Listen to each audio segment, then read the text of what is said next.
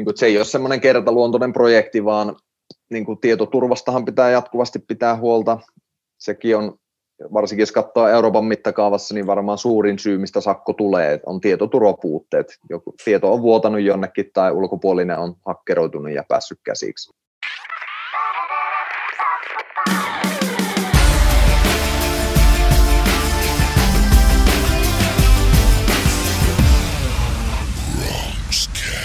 Ja tervetuloa linjoille. On Ruugi Communications Oyn Bronxcast jakso 40 ja studioimaan tänään tuttuun tapaan Arttu Käyhkö. Tänään puhutaan hyvin mielenkiintoista aiheesta, taas hyvin erilaisesta kuin vaikkapa viime viikolla Teijo Tikkasen kanssa, jossa aiheena oli ääni ja äänen hyödyntäminen, radiomainonta ja sen semmoinen. Niin tänään mennään tietosuojaan ja siitä näkökulmasta, että mitä markkinoijan pitää tietosuojasta tietää. Ja meillä on Zoomin toisessa päässä Heikki Tolvanen, Privacy Ant-nimisen firman Chief Legal Engineer ja perustaja, ja Joosef Lahtinen Hukanhauratan poikia. Niin tosi paljon kiitoksia, kun olet mukana, ja palaan halusta itsekin oppia taas tänään 500 juttuja, mutta yhtä kaikki tervetuloa.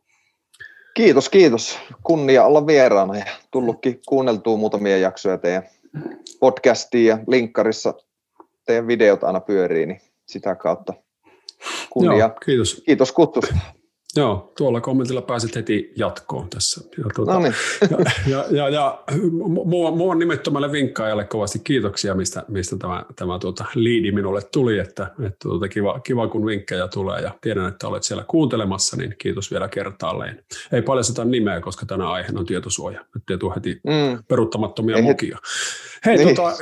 Kerro tosiaan Heikki niin taipaleistasi Hukanhauralta sinne, tällä hetkellä taidat olla kotona Tuusulassa, en väärin ymmärtänyt, ja tosiaan hyvin mielenkiintoinen firma tämä Privacy Ant, laitetaan tuohon yhteystiedot sitten linkkinä mukaan, että pääsette perehtymään ja muuta, mutta kerro vähän, miten olet sinne päätynyt nykyiseen pestiin.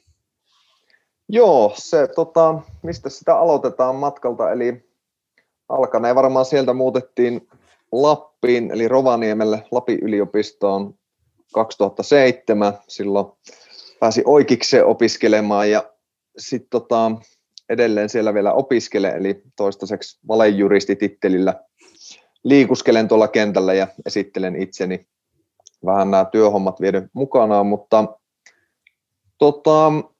milloinhan 2013 pääsin lakimiesharjoittelijaksi tuonne Roviolle ja silloin ei tietosuoja oikeastaan kiinnostanut. Pidin ehkä sitä tylsimpänä aiheena tai yhtenä tylsimpänä aiheena niin kuin oikeuksessa. Ja sitten kun kuitenkin aloitin siellä, niin silloinen esimies sai sen kuulostamaan hyvinkin mielenkiintoiselta tai ehkä avasi omaa maailmaani, että miten nykypäivän tietojen käsittely, että se ei ole ehkä enää semmoista, että meillä on paperiarkistot jossakin kassakaapissa, vaan nimenomaan tämä digitaalinen puoli, kun mobiiliäppejä kehitetään ja siellä kaiken maailman kolmasia osapuolia käytetään, niin ne tietovirrat oli ihan mielenkiintoisia ja sitten alkoi tajumaan, että se tietosuoja onkin varmaan, tai niin kuin on hyvin merkityksellinen tekijä edelleen tietenkin demokraattisessa yhteiskunnassa. Ja silloin alkoi heräämään semmoinen ajatus, niin kuin yksi tehtäväni oli siis lyijykynällä piirtää paperille kaikki Rovion tuotteiden tietovirrat, että valmistauduttiin tähän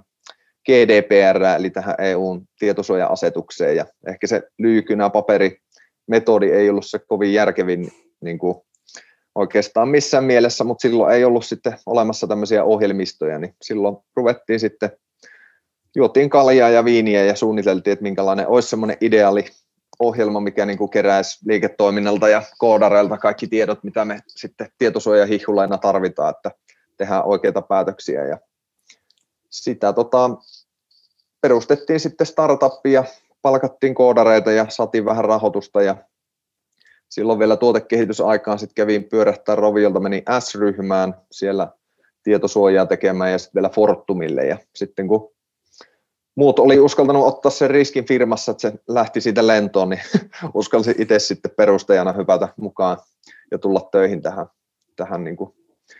Ja tässä sitä sitten ollaan. Ja Helsingissä asuttiin siis vähän aikaa ja sitten kun noita lapsia syntyi ja koiraa tuli siihen mukaan, niin alkoi se 54 käydä vähän ahtaaksi. Sitten täällä Tuusulassa nyt sitten, missä on vähän halvemmat neliöt ja isompi talo, niin täällä kellarissa sitten sitä istutaan ja pitkälti firmaa pyöritetään niin kuin täältä. Siinä lyhykäisyydessä tarina. Kerro vielä tuo Privacy Ant, mitä te käytännössä siis teette?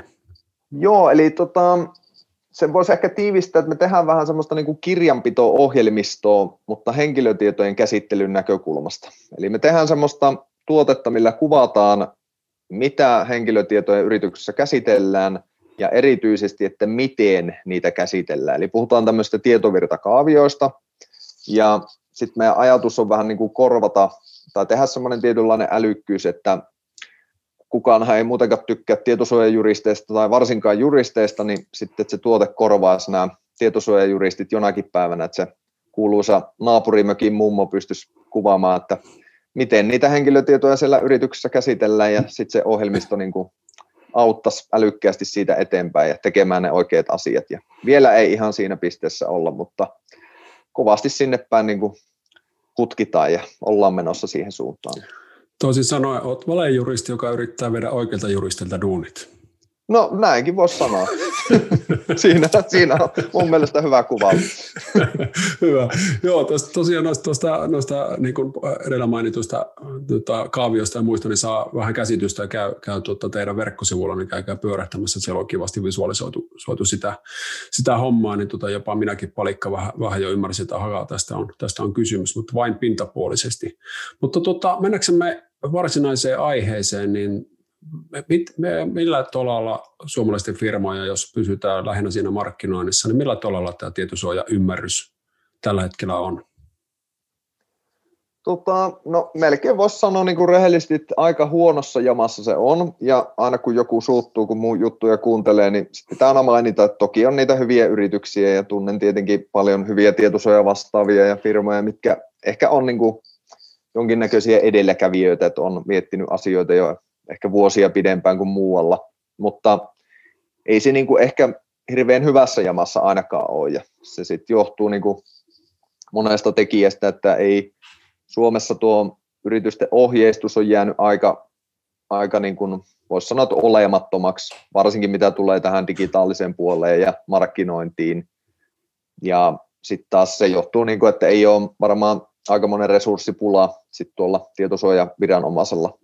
Niin kuin Suomen osalta, että ja taitaa tänä päivänä keskittyä noihin tietoturvaloukkausten käsittelyihin, kun sinne tulee tuhansia ilmoituksia vuodessa, niin taitaa palaa aika hyvin niihin ja sitten ei välttämättä jää niille muille ehkä ajankohtaisille asioille, mistä sitten varsinkin tietosuoja-ihmiset on aina kiinnostuneet niistä uusista ilmiöistä, niin sitten koetaan, että ne tulee vuosia aina liian myöhään näiden tietosuoja viranomaisten tietoisuuteen, mutta tämä on niin kuin moniulotteinen asia, että liittyy niin kuin evästeisiin ja sopimusten tekemiseen ja ylipäätään siihen, että ymmärretäänkö me, onko tämmöinen evästetieto henkilötietoa vai eikö se ole ja tämmöisiin. Joo, valasin vielä tuo evästekäsite ihmisille, jotka ei välttämättä ole sen kanssa niin tuttuja, tietävät termin, mutta ei käytännössä tiedä, mitä se lopun perin tarkoittaa.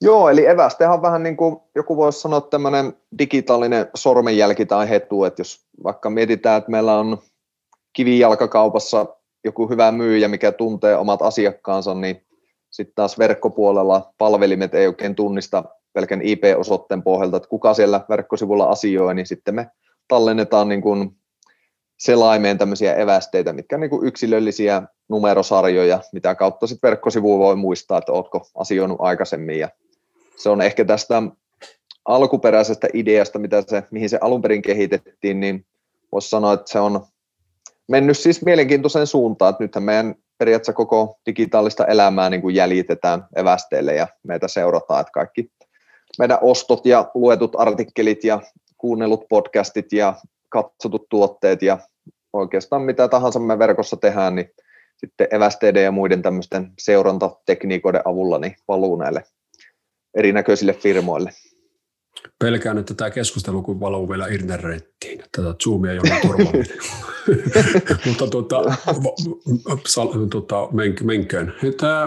Pidät sitä niin kuin, miten huolestuttavana asiana, että mehän niin kuin markkinoinnin näkökulmasta niin mehän siis hyödynnetään tätä tietoa ja Facebookin keräämää dataa ja Googlen keräämää dataa niin ihan siis joka päivä, että se meidän käytännössä se kohdennettu markkinointi ihan perustuu siis siihen juuri, että me tiedetään, että ihminen on käynyt jollain verkkosivulla, että osoittanut kiinnostusta aihetta kohtaan ja mitä tarkemmin me pystytään harukoimaan, että tämä porukka on käynyt juuri täällä sivulla, niin sitä tarkemmin me pystytään heille jatkomarkkinointia tekemään ja itse lähestyn sitä asiaa sille, että se on hyvä, että se niin pystytään niin kohdentamaan relevanttia markkinointia tälle porukalle. Niin mitä sinä suhtaudut sitten sieltä tietyllä tavalla aidan toiselta puolelta tähän asiaan?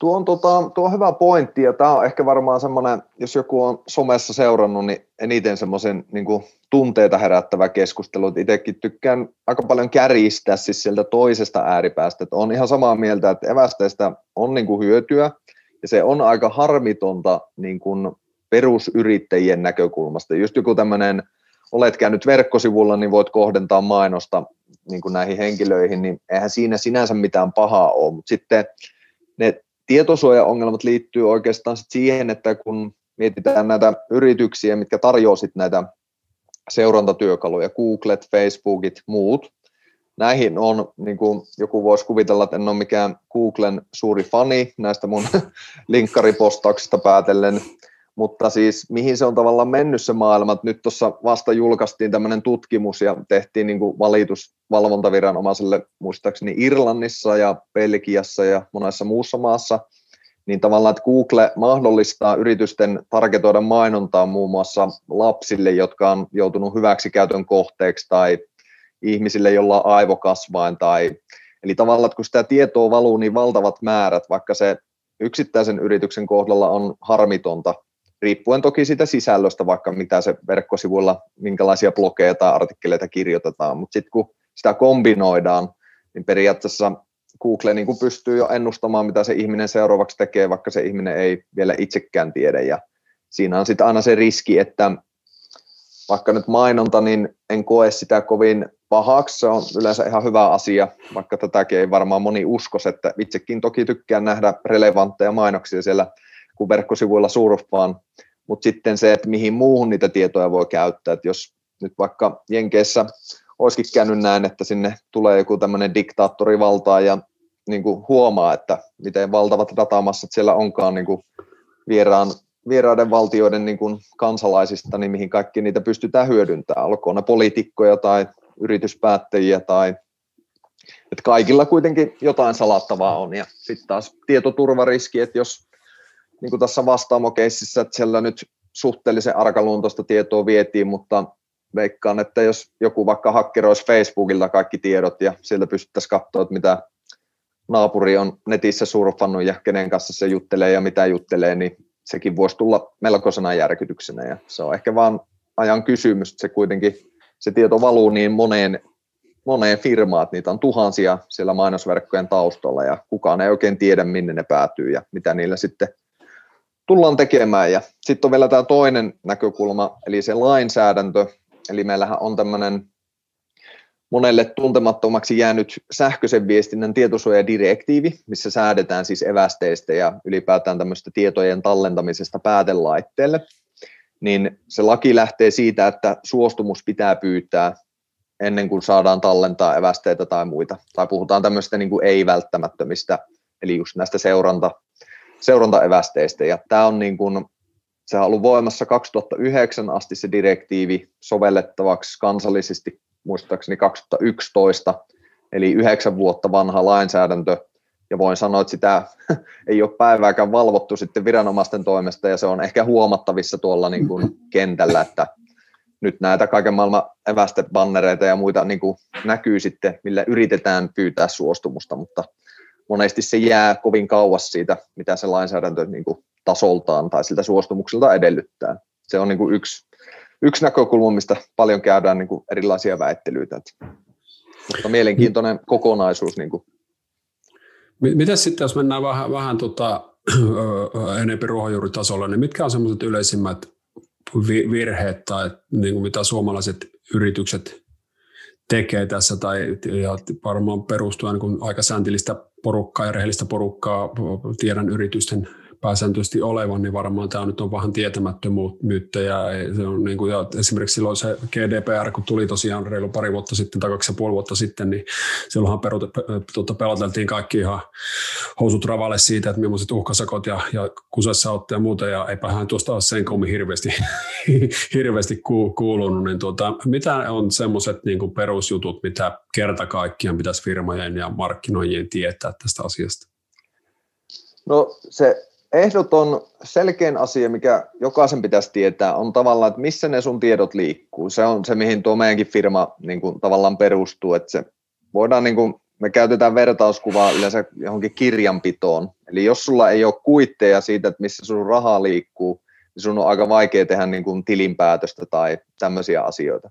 Mutta sitten taas tietosuojassa, niin kuin, tämä on hyvä kysymys, että mistä se niin kuin johtuu, mutta monesti ehkä koetaan se tietosuojalainsäädäntö jollain tavalla semmoiseksi vapaaehtoiseksi. Se on toki niin kuin hankalaa, varsinkin kun mennään tuonne digitaaliselle puolelle, mutta monesti mekin kuullaan sitä valitusta, että tietosuojapalvelut on vaikka kalliita, tai miksi ne ei ole semmoisia, että me ei voida itse tehdä, mutta kuinka moni tekee itse vaikka kirjanpitoa, niin sekin, mitä isompaan firmaan mennään, niin yleensä sillä on sitten sen alan ammattilaiset tekemässä, mutta se selkein on se, että tiedä, missä sun tiedot on, ja sitten kun tiedät sen, niin tiedät suurin piirtein, että ketään kolmasia osapuolia tai kumppaneita, niihin pääsee käsiksi, ja kenen kanssa pitää tehdä tämmöisiä sopimuksia, ja jos sulle tulee pyyntö, että henkilötiedot pitää poistaa, niin tiedät sitten, että mistä ne poistetaan. Harvoin se on pelkästään se CRM-järjestelmä, vaan sitten sulla on niitä pilvipalveluita, pilviä pimeä, ja just ne markkinointityökalut, minne sitä tietoa kertyy.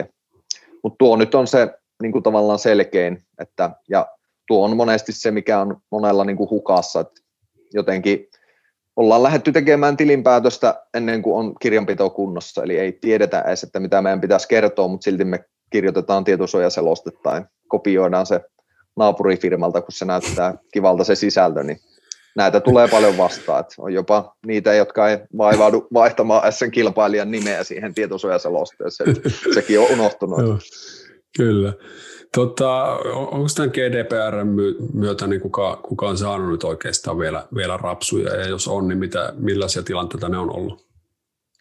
Siis, no Suomessa se on, niin kuin, se on ihan totta, mitä sanoit alkuun just siitä, että sitä paljon peloteltiin. Se on vähän valitettavaa, koska silloinhan siitä menee mehut kokonaan, kun saat lukea koko ajan, että jokainen tulee saamaan 4% liikevaihdosta sakkoa tai 20 miljoonaa, kumpi on korkeampi, niin eihän se ikinä näin mene. Ainahan siellä, tai harvoin varmaan annetaan maksimisanktio, koska kuitenkin tiedetään, että tulevaisuudessa tulee joku vielä vakavampi loukkaus, mihin sitä halutaan säästää. Ja Suomessa meillä on nyt toistaiseksi 5 sakkokeissiä.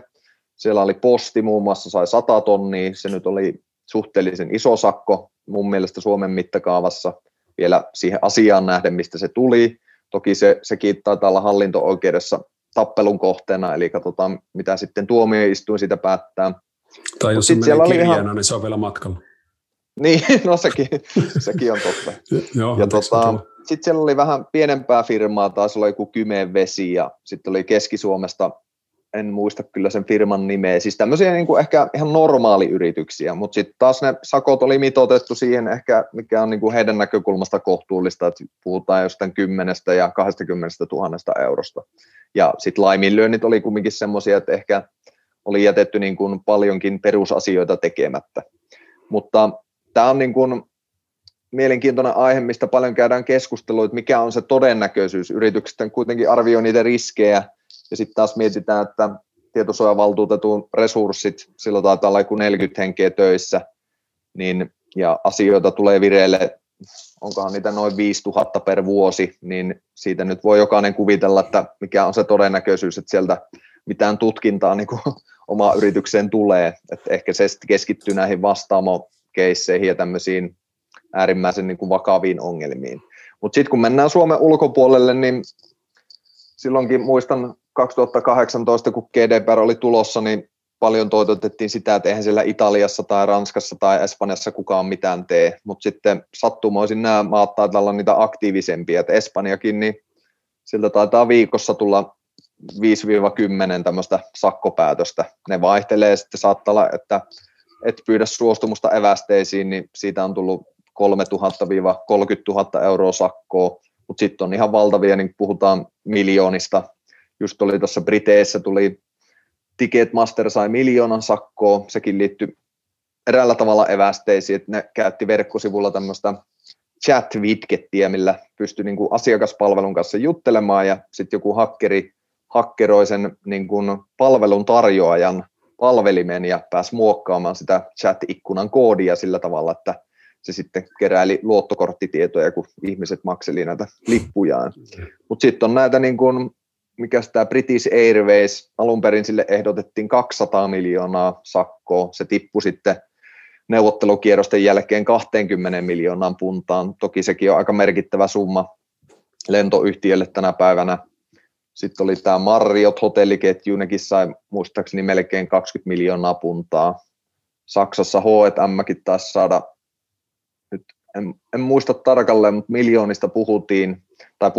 Eli kyllä ne niin kuin muualla näyttäytyy tosi isoja, siis isommille firmoille ja varsinkin mitä vakavampi rikkomus, niin ja olikohan viime viikolla Vodafone suoramarkkinoinnista, siellä oli ongelmia, että soiteltiin ilman suostumusta, niin 12 miljoonaa Vodafone Italia siis kyseessä, eli mun mielestä tiedän joku sen muunkin firman esimerkiksi Suomen maaperällä, ketkä saattaa ilman suostumusta markkinointia kohdistaa, mutta ei niistä niin kuin täällä vielä mitään ole seurannut, mutta varmaan kun mennään ajassa eteenpäin, niin sen tarkoitus on kuitenkin, että sitä tietosuoja-asetusta sovelletaan yhdenmukaisesti, niin se sitten tasoittuu varmaan ne käytännöt, kunhan varmaan EU-komissio kiinnittää huomioon näihin resursseihin ja niin poispäin.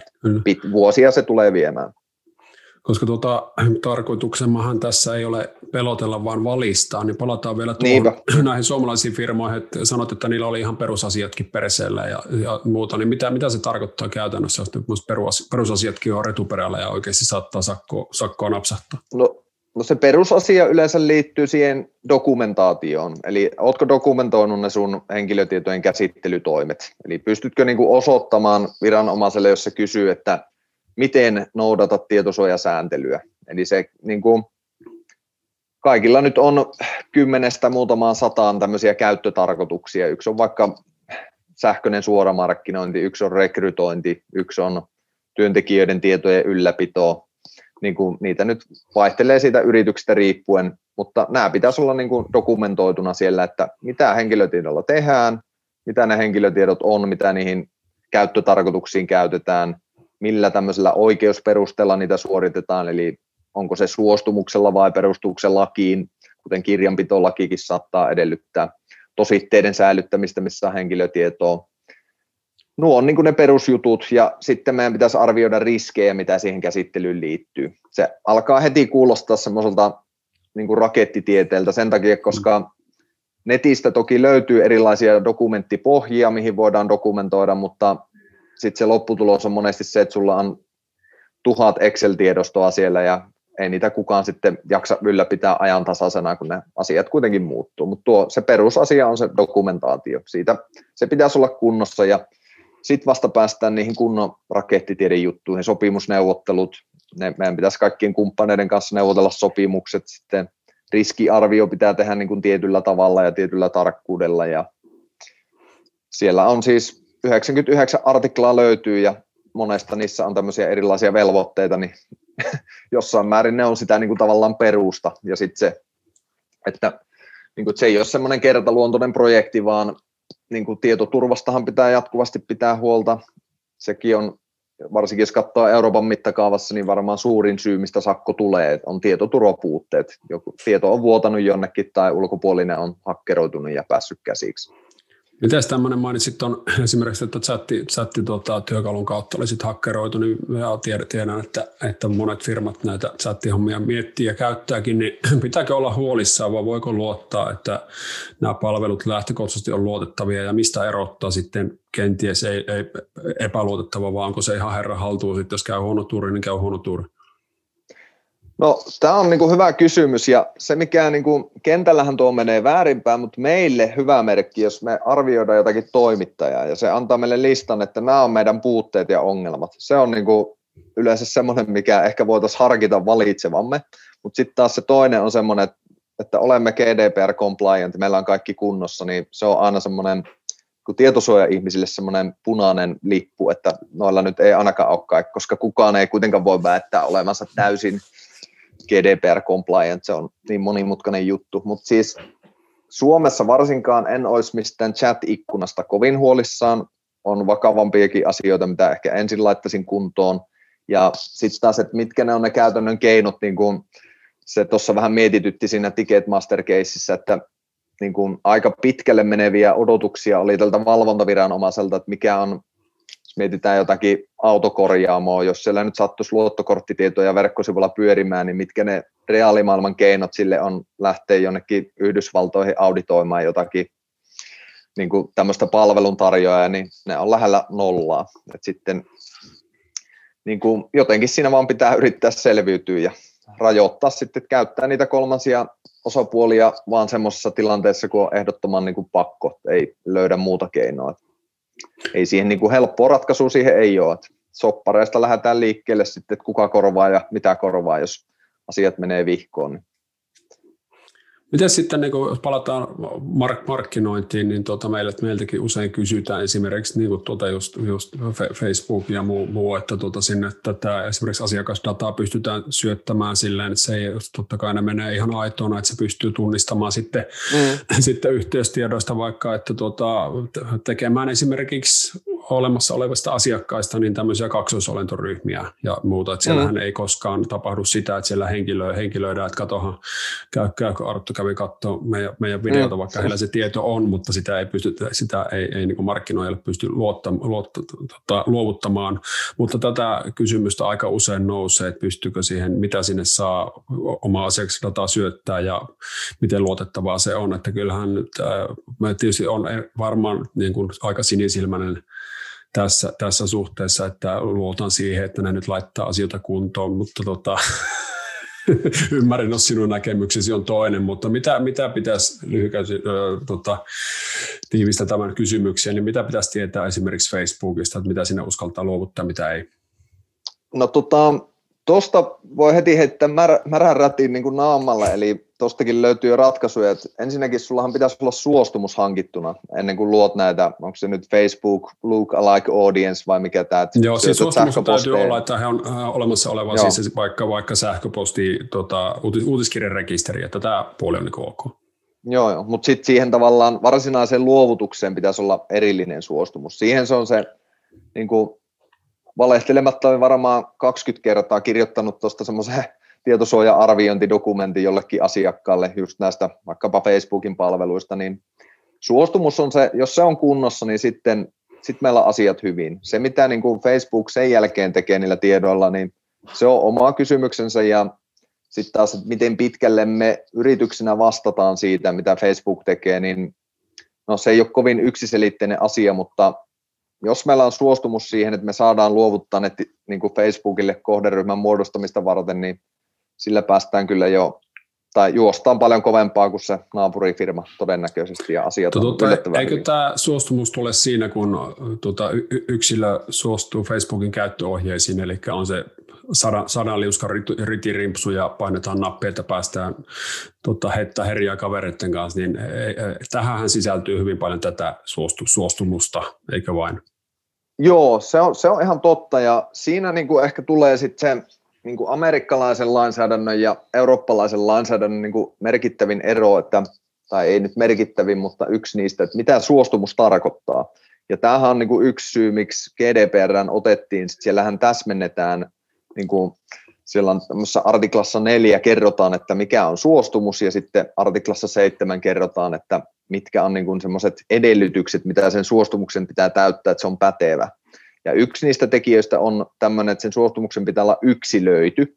Eli jos sulla on vaikka 10 selkeästi erilaista käyttötarkoitusta, niin sit sun pitää pyytää teoriassa 10 eri suostumusta. Mutta eihän kukaan tätä halua tehdä, ei Facebookikaan, koska sitten suostumuksen pitää olla myös tämmöinen vapaasti annettu, eli kaikilla pitää olla mahdollisuus olla antamatta sitä, niin jokainen nyt voi kuvitella, että jos Facebook pyytää meiltä 100 suostumusta ja meillä on helppo keino olla antamatta niitä, niin mitä Facebookin datamäärälle ja käsittelytoimille tapahtuu ja sitä kautta bisnekselle, niin saattaa kääntyy alaspäin ja sen takia sitten noista niin kuin taistellaan ehkä vastaan ja ne viedään niin kuin selkeätkin keissit tuonne tuomioistuimeen, koska tiedetään, että se vie 10 vuotta sitten tapella siellä ja sinä aikana taas Facebook ehtii tehdä sen jonkunnäköisen kasan rahaa niillä tiedoilla. Mutta se suostumuksen konsepti on yksi semmoinen, mihin kannattaa niin kuin kiinnittää huomioon, että jos me jotakin suostumuksella tehdään, niin varmistetaan, että onko se hankittu sillä tavalla, kuin GDPR edellyttää. Ja tässä tapauksessa niin valitettavasti pelkään, että se ei riitä tavallaan se, että joku on hyväksynyt ne Facebookin käyttöehdot. Se ei ole niin kuin riittävän yksilöity. Joo. Tämä on tietysti asia, mihin pitää itsekin pureutua, että me nyt ei käy tätä oman katon alla tehdä, mutta tiedän, että tämä on aika yleinen käytäntö, niin siis tässä meidän bisneksessä, enkä me oikein osannut sitä pitää edes niinku pahana asiana. Että. Eikä se niinku, siis ei se nyt välttämättä sieltä pahimmasta päästä ole, ja niinku tuokin, että niinku, tarviiko se nyt välttämättä sen suostumuksen, se nyt on taas päivän selvää, mutta tietenkin yrityksessä aina viivytellään sinne viimeiseen asti ennen kuin joku on kiveen hakattu, niin sittenhän me vasta tehdään asioita. Toki ratkaisu, mistä mainitsin, niin se viimeisin taitaa olla Saksasta. Siihen me voidaan perustella, että no, Saksassa päätettiin näin ja Suomessa ei olla vielä päätetty mitään, niin jatketaan jollain muulla oikeusperusteella kuin suostumuksella. Et sitähän se niin kuin tietosuoja tekeminen on, että mitikoidaan vaan niitä riskejä ja keksitään perusteluita, että jos se valvontaviranomainen sattuisi puuttumaan, niin pystytään ainakin osoittamaan, että ollaan me tätä mietitty ja ollaan me jotain tälle tehty, niin todennäköisesti se niin kuin, ainakin toivotaan, että se annetaan sitten anteeksi ja sitten annetaan mahdollisuus korjata se asia ja laittaa se kuntoon. Joo. No ehkä hankalia, jos on välikätänä vaikka Facebook tai Google ja siellä on sitä tulkinnan epäselvyyttä, mutta mitä on semmoisia ihan selkeitä keissejä, vaikka nyt markkinoinnissa, missä yritykset kenties toimii väärin. Esimerkiksi vaikka jos miettii telemarkkinointia tai sähköpostimarkkinointia, jotka on niitä semmoisia usein ärsyttävimpiä, että otetaan tähän vaikka joku tekstarimarkkinointi, että esimerkiksi semmoisia, mitä aikaisemmin niin ostettiin valmiita jotain rekistereitä, niin sehän on nyt aika hankala ja vaikea, että mikä hyvä niin, koska se on ihan pirun ärsyttävää, mutta mitkä siellä on semmoiset säännöt, jotka tarvitsisi tietää, kun tämmöistä kenties miettii? No sielläkin niin kun se suurin virhe, mikä yleensä meille tulee vastaan, ehkä sekin paistaa ja vääristää sitä, että ne, mitkä pyytää apua, niin ne varmaan tietää itsekin, että siellä niin kun tietämys ei ole parhaalla tasolla ja sen takia ne tarvitsee apua, mutta mikä monesti tulee vastaan, että meillä on siis GDPR ja sitten meillä on se, mikä liittyy niihin evästeisiinkin, se e-privacy-direktiivi ja Suomessa tämmöinen laki sähköisen viestinnän palveluista, niin siellä säädetään tästä sähköisestä suoramarkkinoinnista, ja siellä on taas ne omat pelisäännöt, että jos se niin kuin sähköisen viestinnän palvelulaki vaatii suostumuksen, niin silloin me ei voida tehdä jotain asiaa niin kuin GDPR:ssä jollain toisella oikeusperusteella kuin suostumuksella. Ja sitten siellä on ne, että lähtökohtaisesti meillä pitää olla suostumus sille sähköiselle suoramarkkinoinnille, kun se kohdistuu niin kuin tämmöisiin kuluttajiin, mutta sitten siellä on se poikkeus, että jos me ollaan saatu sen kuluttajan yhteystiedot niin kun hankittua tämmöisen maksutapahtuman yhteydessä, niin silloin me ei tarvita suostumusta, vaan me voidaan tämmöisellä niin kun oikeutetulla edulla lähestyä kuitenkin niin, että tarjotaan sitten mahdollisuus kieltäytyä. Ja sitten on taas P2P-puolella omat pelisäännöt.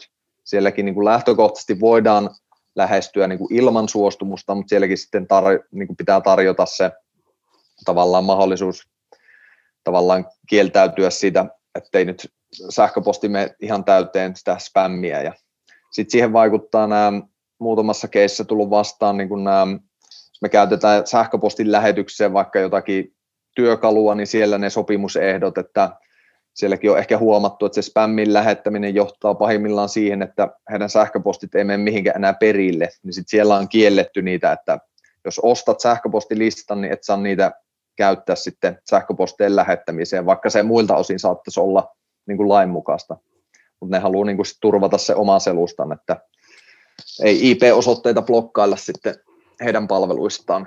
Joo. Sekin on, mutta miettii sen suostumusasian, että tarviiko sitä siihen omaan markkinointiin, ja jos tarvii, niin onko se riittävällä tavalla niin kuin pyydetty siltä loppukäyttäjältä, ja sitten, että onko hyvä keino tavallaan hanskata se, että kun kaikilla on aina oikeus absoluuttinen oikeus niin kuin kieltää se markkinointiviestinnän tavallaan lähettäminen, niin miten hyvin se toteutuu, pystytäänkö me estämään, ja siitäkin löytyy paljon noita, taisi olla Vodafone Espanjassa, että joku oli kieltänyt markkinoinnin, niin olikohan se viikon aikana saanut joku 500 puhelua, että siellä en tiedä mikä oli mennyt pieleen, että olisiko tahalleen tehty jotain, vai sekin johti aika merkittäviin niin kuin sanktioihin, tai sitten siellä oli vaan muuten asiat pielessä, mutta tuommoiset taas kerran perusasiat, jos joku ei halua vastauttaa markkinointiin, niin pidetään huoli, että sitä ei sitten lähde, niin sillä pääsee pitkälle. Ja sitten tietysti Facebook-profiiliin voi lisätä, että ei ilmaisjakelua. Mutta hei, tämä on niinku sellainen asia, mistä juttua varmasti riittäisi, mutta ja jos jolla nyt heräsi ajatuksia ja ehkä vähän huoltakin ja ainakin toivon mukaan niin kun haluat perehtyä aiheeseen enemmän, niin mikä olisi semmoinen lähde, mistä kannattaisi tätä tietoa lähteä hakemaan? No, Suomen tietosuojavaltuutetun sivuilta, eli tietosuoja.fi, sieltä nyt löytyy jotakin ohjeita. Se on aika puutteellinen, ei ole semmoisiin niin kuin erikoisempiin tilanteisiin ehkä niitä vastauksia, mitä monesti yrityksissä kaivataan, mutta sitten kun mietitään, että se lainsäädäntö on kumminkin niin kuin eurooppalainen, eli pyritään yhdenmukaistamaan niitä, niin sitten me voidaan käydä niiden muiden valvontaviranomaisten sivuilla, että vaikkapa Briteissä, siellä, jos siellä on 1500 henkeä noin töissä, niin siellä on mun mielestä parhaimmat ohjeet. Siellä on niin kuin evästeiden käytöstä lähtien, niin on tämmöisiä 100-sivuisia oppaita, ja niistä yleensä löytyy niin kuin vastaukset niin kuin niihin, ja, sanotaan näin, että 99% kysymyksistä. Niin. Ja reilun kuukauden vielä voimassakin, kunnes... Tästä tulee niin, katsotaan miten niin, haluuko ne... Mennään pikkusen tässä yliajalle. Pahoittelen, lupasin, että about puoli tuntia sinua tässä vaivaa, mutta on mielenkiintoista juttua ja toivottavasti kuuntelijammekin jaksavat. Niin, entäs sitten tämmöinen ihana, jos haluaa, että tämä on kerta kaikkiaan tekemätön paikka itse selvittää tämä juttu, niin että ottaa tämmöisen auditoinnin, niin mitä mieltä sinä olet niin kuin henkilökohtaisesti niistä, niin tähän silloin GDPR voimaan tulta siirtymään ja umpeuduttua, niin aika paljonkin tarjottiin, nyt on ollut hiljaisempaa silläkin rintamallaan, mutta olisiko tämmöisestä apua? Siis on varmasti, niitähän me niinku itsekin tuolla varmaan, jos ei nyt viikoittain, niin joka toinen viikko on joku auditti niin kuin meilläkin menossa, että me tarjotaan sen tuotteen lisäksi palveluita, niin jos vähänkin niinku askarruttaa, niin mielelläni niistä kerron lisää, mutta kyllä Suomesta löytyy siis palveluntarjoajia, pilviä ja pimeä, että kyllähän niitä, jos ei nyt R-kioskilta saa, niin varmaan siitä viereisestä putiikista, että varmaan kannattaa niin kuin ainakin harkita ja katsoa sitten, mikä se, sitäkin voidaan niin kuin tehdä sillä, että se kestää vuoden tai sitten keskitytään yhteen asiaan, että mekin tehdään vaikka verkkosivuauditteja tai mobiiliäppiauditteja, mutta sitten myös tämmöisiä yleisemmän tason koko firman auditteja, että se aina vaihtelee siitä, mikä sen asiakkaan tarve on, niin kyllä noita kannattaa niin kuin harkita ja sillä pääsee nyt nopeasti alkuun ja saa ne yleensä suurimmat riskit sitten omaan tietoisuuteen ja voi lähteä niitä korjaamaan. Ei se kuitenkaan niin rakettitiedettä ole, että kunhan vaan hoksaa ne tietyt seikat siitä GDPRstä, niin lähtökohtaisesti nyt jokainen voi, vaikka ei juristi oiskaan, niin ne perusasiat nyt laittaa kuntoon. Se vaan vaatii monesti aikaa, mitä sitten kaikilla ei välttämättä ole. Joo. Hei, kiitos tuhannesti Heikki tästä äärettömän mielenkiintoista asiaa. Ja teillähän on tosiaan podcasti, missä näitä tuoreita uutisia ja käänteitä aiheeseen liittyen käsittelette, niin mistä ihmiset löytää sen? Joo, siis yhden kollegan kanssa Nordealta niin pyöritetään tämmöistä tietosuojapod, ja taitaa löytyä tietosuojapodcast.lipsyn.com tai sitten tietosuojapod.lipsyn.com. Jompikumpi näistä osoitteista. Lisää linkin tuonne kommentteihin ja verkkosivuillemme, niin ei tarvitse tässä nyt ruveta kelailemaan taaksepäin ja etsimään kynää ja paperia. Mutta ja sinut saa kiinni parhaiten mistä? Parhaiten varmaan linkkarista, Twitteristä tai sitten sähköpostilla heikki.tolvanen@privacyant.com. Hyvä, loistavaa, ja tosiaan ilmeisesti siellä linkkarissakin ihan otat asioihin kantaa, niin kannattaa ottaa mies seurantaa. Kerro lopuksi vielä tämä perinteinen itsestäsi jotain, jota harva kenties vain tietää. Ehkä ei kukaan ennen tätä. Joo, tuo valejuristin juttu melkein meni jo tuossa. Toinen oli, pistin tuossa ihan ylös, että Ilotulitusraketit on itselle kova juttu nyt, varsinkin kun on lapsia, niin voi itsekin leikkiä sellaista ja moni ei hirveästi tiedä ja puoliso ei varsinkaan tykkää siitä, mutta niitä tulee ammuttua ja taas tuli eilen iso laatikko postissa kotiin, kaikkia näitä vanhoja kunnon, mitä ei ehkä joka myymälästä enää löydy, mutta se on varmaan semmoinen asia, mitä ei varmasti kovin moni tiedä. Oliko tämä viime vuoden uudeksi vuodeksi tilattu paketti, joka tuli nyt postista? Oli siis ihan nyt täksi uudeksi vuodeksi. Kuittaillaan postille nyt, kun kerran aloitettiin. Ei kuittailla enempää. Hyvää työtä he siellä tekee haastavissa olosuhteissa. Mutta hei, näihin tunnelmiin niin tosi paljon kiitoksia Heikki Tolvanen. Ja me pidämme yhteyttä ja minä ainakin otan sinut nyt mielenkiinnolla seurantaa. Ja saat pelotella minua ruvelle jatkossakin. Joo, tehdään näin. Kiitoksia kutsusta vielä kerran. Joo, olkaa hyvä. Ja kiitos kaikille kuuntelijoille. Ja viikon päästä jälleen linjoloilla. Niin oikein kivaa viikon jatkoa ja palataan. Moi moi. Moro moro.